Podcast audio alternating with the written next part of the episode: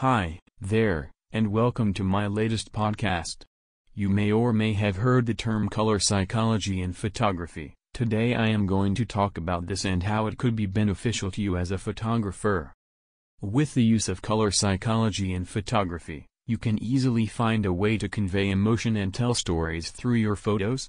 Cinegrading being in this field for quite some time has learned the importance and ways to use it, without over or underdoing doing it.